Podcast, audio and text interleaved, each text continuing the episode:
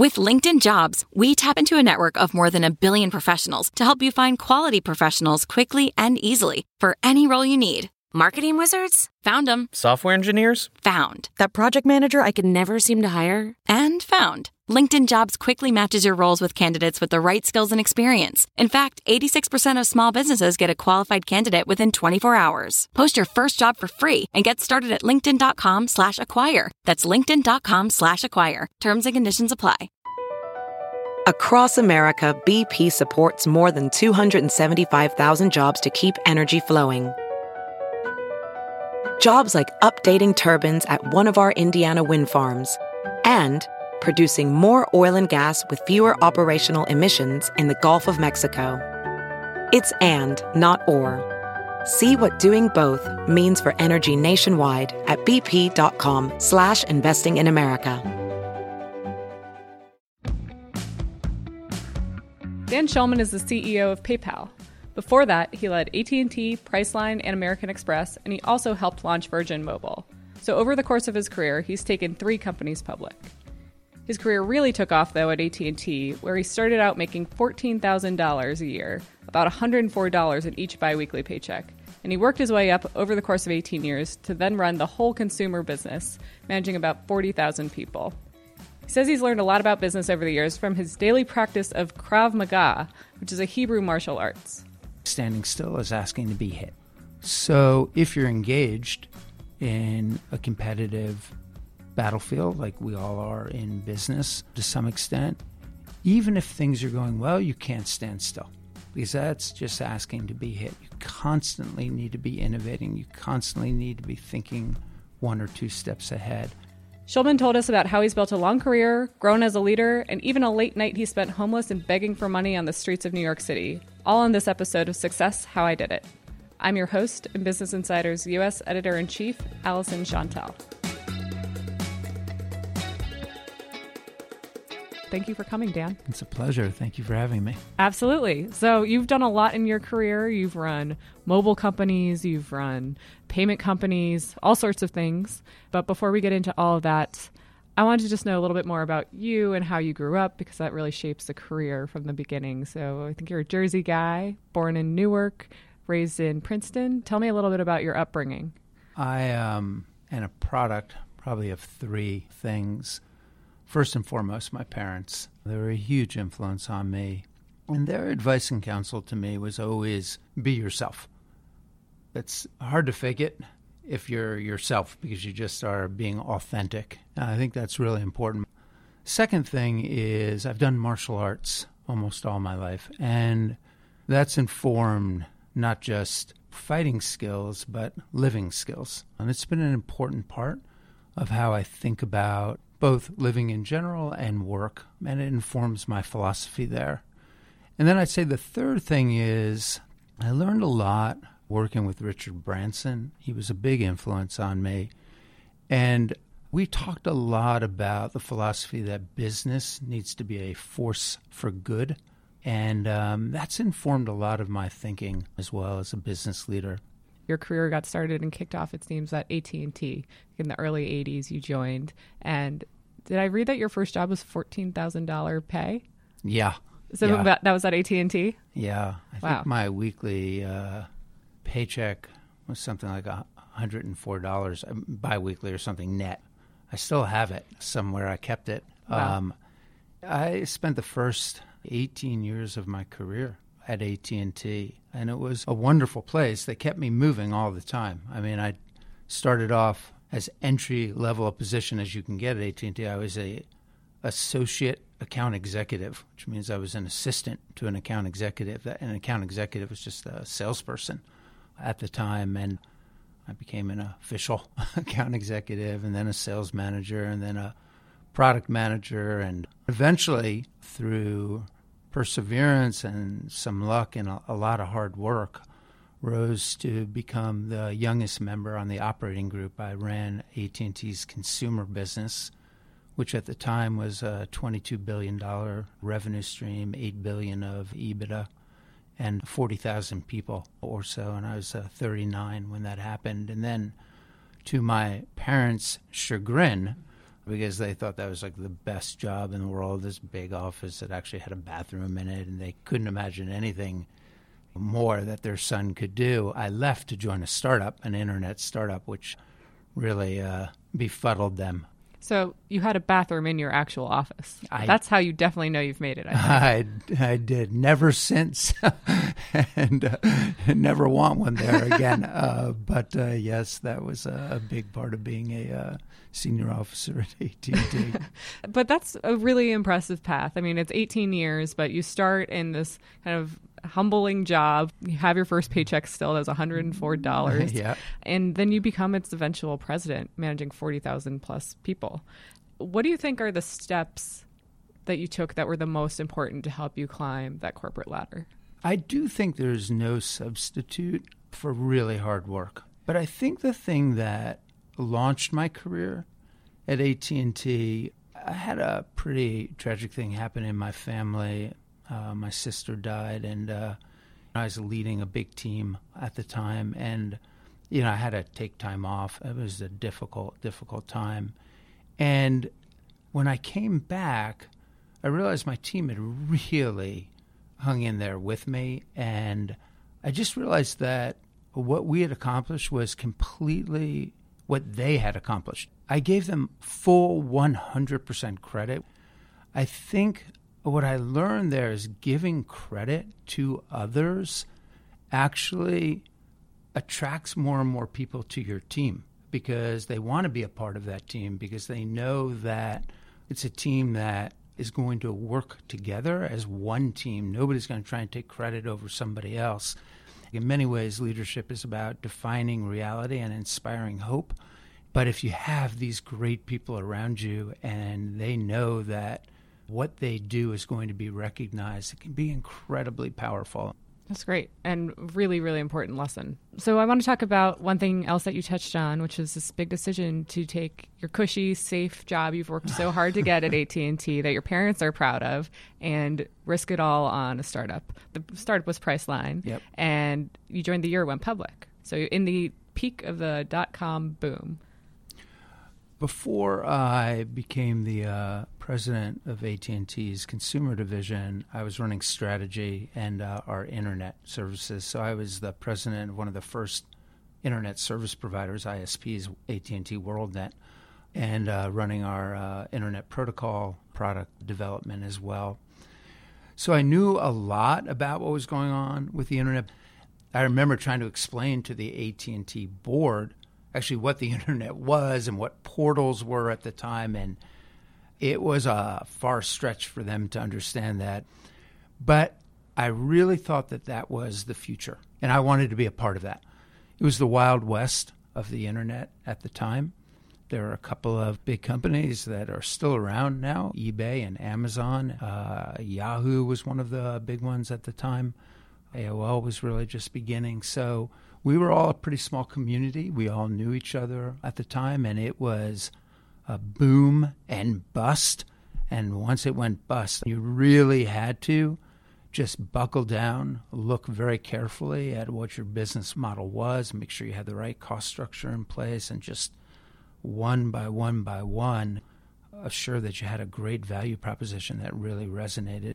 I think all of us who went through that learned a tremendous amount in terms of resiliency and really focusing on what is the value that you're really offering to a customer.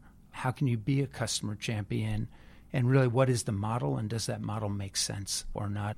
and how did Priceline end up for you? I think you were fired, right?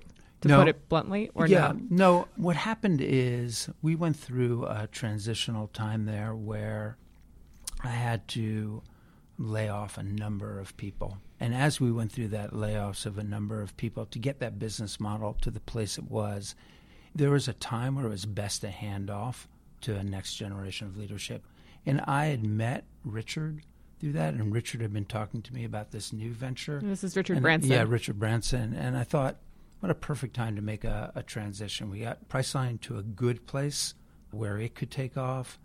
Richard and I had a real exciting thing to go through, so it was a great time to transition. So talk about meeting Richard because you guys would go on to do some pretty cool stuff together. Well, the first time Richard and I met, well, I had been doing Priceline, so we had obviously started working with Virgin Airlines. So when Virgin Mobile started to take off in the UK, he thought that there was the opportunity to do a similar thing in the US. So we both met at his house in London. We both were trying to figure out how to dress for each other. I've always been in jeans and cowboy boots for a long, long time, and Richard's a very casual guy as well. The second he looked at me as I walked in, he said, Phew, I'm so glad that you're dressed in jeans. And I said, Me too. And then we just immediately hit it off. Philosophically, we both have a lot of progressive sort of social consciousness in terms of um, what's important in the world, and that really you have the power to make a real difference in the world. And we talked a lot about that, how to best take that responsibility and translate it so that there was no distance between being a for profit, shareholder driven, and customer driven company, but also being a force for good. And how could you marry all of those things together? And so we had a uh, great ride together. We're still very good friends. So, just a quick side question before I ask you about the Virgin Mobile days. How does a Jersey guy end up wearing cowboy boots all the time? Yeah, that's a great question. I don't know, actually. I, I started wearing eighth or ninth grade. That's bold as a middle schooler. Yeah, I got a lot of hassle for it. Definitely. I wanted to set a fashion trend, but it never caught on, uh, just to be clear. Still sporting them. All right. Yep. So it sounds like you and Richard really hit it off, and you did go on to do Virgin Mobile together, and you grew it really successfully to the point that it became public, eventually got acquired by Sprint. Yeah. But how do you scale a company like that? So we really started from almost nothing. I think Richard gave us $2 million, and we started about 10 of us or so. The thing we thought a lot about is how do you take a company and embody it as a customer champion? In the wireless industry at that time, if you remember, you had to choose a certain bucket of minutes. And so if you went over it, you had overage charges. And if you went under it, you were paying a lot per minute. And it was very difficult for you to judge your exact talk time and actually know how much talk time you were doing. And the industry made its profits on that inefficiency. But it wasn't a great consumer experience. And so we thought that there was a real way of coming into the market and having a very cool brand that would have no hidden fees. It was pay as you go, which was still new and typically prepaid was a very expensive proposition because there was high churn. And we said, why don't we just make that into a great service with a lot of great content around it, tailored towards the youth market? And we went at it. It was not easy. In the first couple of months, you have to raise a lot of money to buy handsets, and you've got to have retailers that will accept them. You know, we had a couple of times where we were close to shutting down the business. I remember telling Richard we had to raise something like $20 million, $25 million for handsets. And I remember Richard saying, Look, I have a hotel, my favorite hotel in the world that I own, and I'm going to sell it to buy those handsets wow. for you. And I said, Don't do it. I really don't want you to do that. He goes, I believe in you, and I trust you, and I support you, and I'm going to go do this. And you can be sure that made a huge impression on me. I'm already a hard worker, but I mean, I would just give everything that I possibly could on that. And nothing pleased me more than when we eventually uh, went public. Richard not only got all of his money back, but made somewhere around a quarter of a billion dollars of profit on Virgin Mobile. It was like, really, I was so thrilled to be able to do that for the trust that he showed in not just me, but the entire team. And yeah, we went through ups and downs again, but that's a brand that still is one of the leading prepaid brands in the U.S. today. And so, how many roadshows have you gone on? I mean, you've taken how many companies public? I've run very big companies as presidents of divisions like AT&T, American Express, and I've done raw startups like Priceline and Virgin Mobile. Both of those grew to be over billion dollar businesses. Both of them went public. And then eventually going to PayPal and spinning that out of eBay with so many people and taking that public and going on that roadshow as well. So, yeah, quite a number of times. Like three? Yeah, three. Wow. Uh, and so, do you have tips for that? Because we had Aaron Levie on, and he was like, I could write a book on exactly how not to go public. I did it all wrong. It was a disaster. I mean, you're a pro at this now. What's I, it even I, like? I think the best thing is to be very authentic and transparent in your roadshow and to price yourself the right way in it. Because at the end of the day, the market determines what your worth is, and you want to give the market the best data and information to make that decision. It should be a real transparent here are the pros and cons.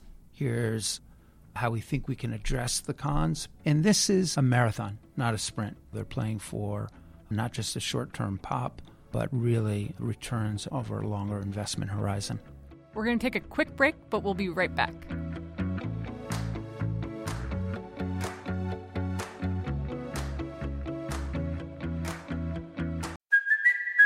Kaley Cuoco for Priceline. Ready to go to your happy place for a happy price? Well, why didn't you say so? Just download the Priceline app right now and save up to 60% on hotels. So, whether it's Cousin Kevin's Kazoo concert in Kansas City, go Kevin, or Becky's Bachelorette Bash in Bermuda, you never have to miss a trip ever again. So, download the Priceline app today. Your savings are waiting.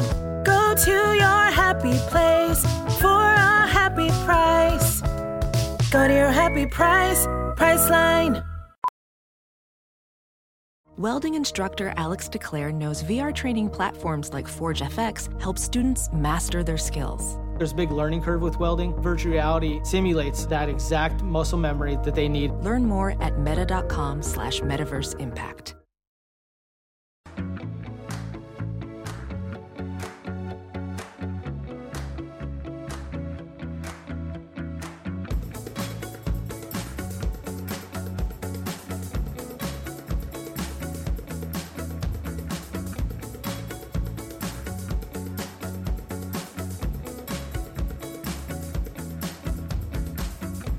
On a slightly different note, one interesting thing that you did when you were CEO of Virgin Mobile is you spent 24 hours homeless on the streets of New York City begging for money and food. Yes. So this is unique. Not many Yeah. people do this or try this experiment. Why did you do it, and what did you learn? It was quite a um, informative and impactful thing for me, not just doing that, but going forward as well. At the time, Virgin Mobile decided that the cause we were going to draw attention to was homeless youth. There's obviously a homelessness problem in the uh, country, but there's also a couple of million kids who are homeless on the street for different reasons, and they don't really have a voice. They're usually pretty much preyed upon. And we thought, okay, Virgin Mobile is a youth oriented service. We want to do something in which we can give back. But I quickly realized that if you want to talk about something, if you want to believe in something, you can't just intellectualize it. You have to experience it. Because I think the power of your voice comes from your brain, obviously, but also your heart. I went with a person who was the executive director of a homeless youth organization. We met and we basically went in jeans and t shirt. I hadn't shaved for a while. We could carry only a quarter to make a phone call from a payphone if we were in trouble. We had to beg for uh, money, for food, for coffee. It was only 24 hours, so let's not turn this into some heroic thing. But what it really did give me is an appreciation of just what people go through and how difficult life is when you don't have the things that you just take for granted. This carried over as we went into financial inclusion and, and some other things that I've really been a champion of, but actually living what it's like not to have a checking account, not to have a credit or a debit card, and waiting in lines and seeing how much it costs and seeing the environment around you and feeling that sort of indignity that can go on with not having the things again that Like, where did you, know, sleep, and how'd you eat, and what'd you do for that day? Yeah, so it is a one. The day goes on forever Yeah. because you don't have much to do, um, and it's hot. Um, we try to sleep in a couple of different places, but you get kicked out of them quite a bit. So we climbed over a fence and slept in a skateboard park on the Lower East Side. I can only imagine what it's like for that being your life for the foreseeable future. I became a very fierce advocate for it. I went down to Congress, testified, brought in people like Jewel to come in to uh, testify down Congress. She was homeless for a while as well. We got the Senate to pass some resolutions on it. We gave free concerts, but people had to volunteer at homeless shelters. But it was really all about raising awareness for homeless youth. So you go on and you take Virgin Mobile public. It eventually gets bought by Sprint for upwards of $500 million. Almost a billion, yeah. Yeah. You make Richard Branson a ton of money. Yep. He's very happy. You're very Yep. happy. It's great. And then you spend some time at Amex as the president of enterprise growth, and then you join PayPal. And that's where your third road show starts. Yeah. And pretty much right from the beginning, right? Yeah, I was brought in to uh, to do the split from eBay and then take the company public. So, what was that process like to take on this ginormous task of spinning PayPal out of an already public company, not upsetting the employees, not upsetting the shareholders? It's, it's a huge task to take on. Why were you crazy enough to take the job? I felt as an independent company that PayPal could reinvent itself and really focus on taking advantage of all the great assets that it had, but really starting to expand its mission and its vision. And one of the things that I learned at American Express is that there's a saying that it's expensive to be poor.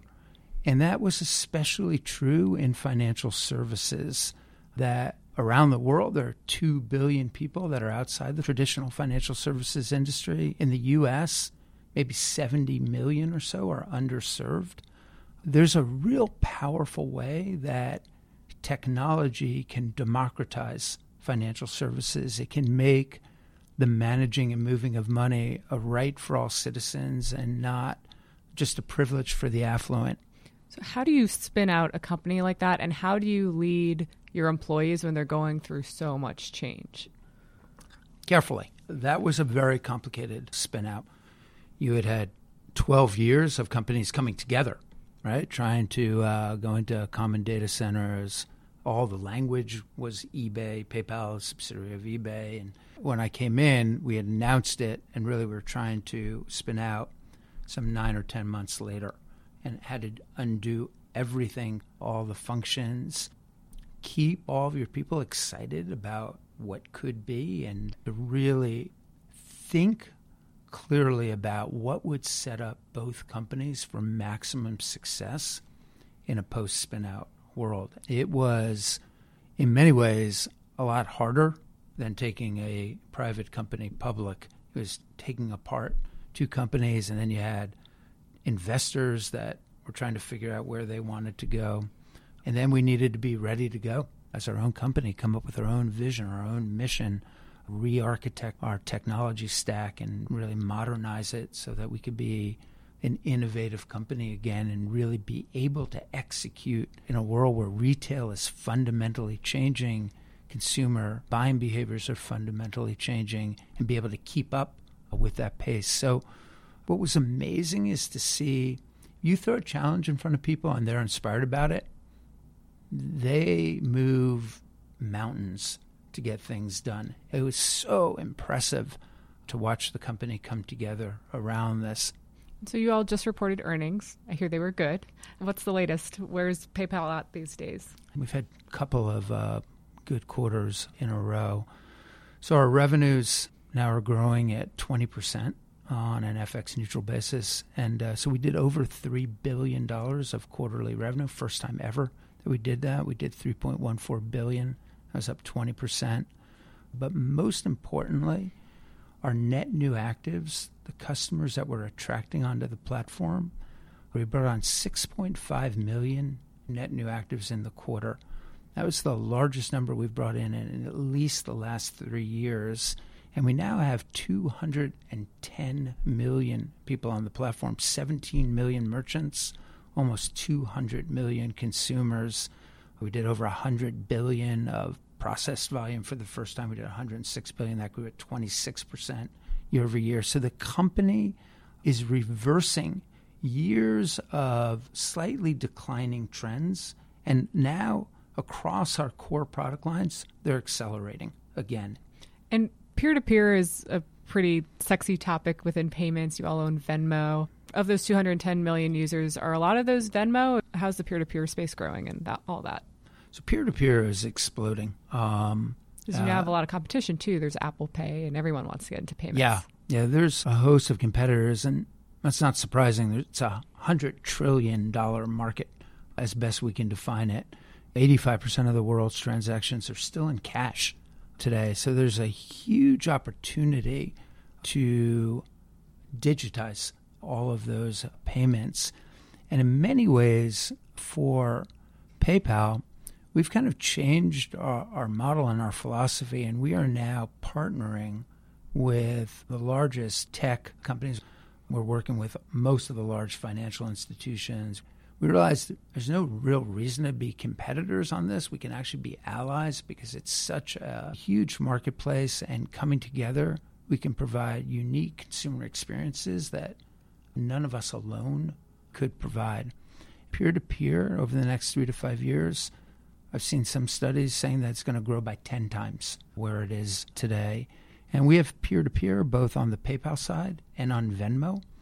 But Venmo is so much more than peer to peer. The reason why it's so popular in younger demographics, really under 30 or so, is that it's tied into all of your social feeds and your social networks. And it's really a uh, payments experience much more than just a transaction. So you can see what are your friends doing. Everybody tags their payments. And we did $8 billion of volume on it last quarter. It's up 103% uh, year over year. So a very popular and beloved service for the millennial generation. Great. So, do you have predictions on are we ever going to actually be cashless? And if so, when? Yeah.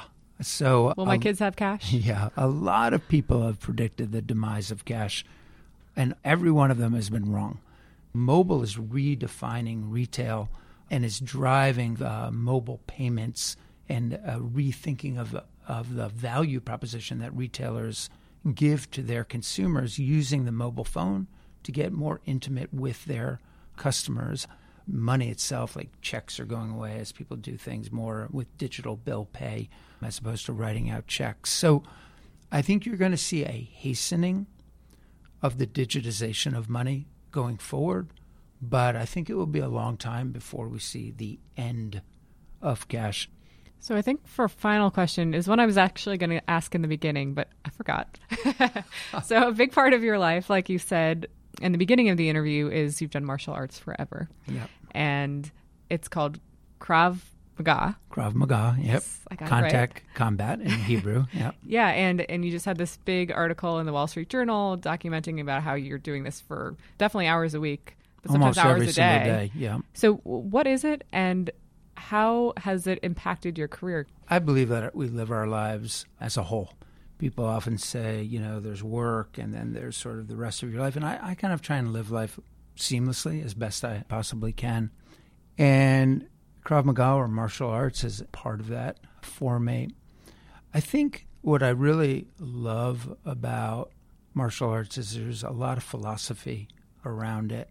The biggest thing that you're taught really is the best way to win a fight is not to get into a fight. And there are all sorts of ways of de escalating situations or spotting certain situations and avoiding them. And I love that philosophy because a lot of people do fight or flight mechanisms. And I think what you really want to do is neither of those. You really want to create this path in between those two things. And there's a confidence that comes with that. And there's certain philosophies that you use that are very applicable to business. One of the big ones in Krav Maga or in fighting is never stand still. Standing still is asking to be hit.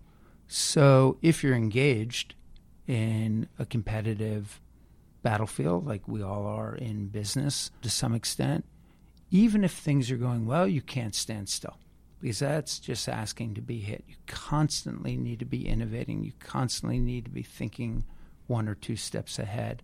You need to trust your intuition, not overthink things as well. And so there's a lot of just Zen that comes with martial arts. I've never raised my voice ever in the office, not once. If you've been sparring, which I do almost every single morning, there's really nothing in the business world that is like the equivalent to that. It all seems relatively controllable and relatively uh, doable. And you really try to see the big picture. You try and see where might you avoid conflict, where when you come into conflict, what are the best ways of deploying your resource.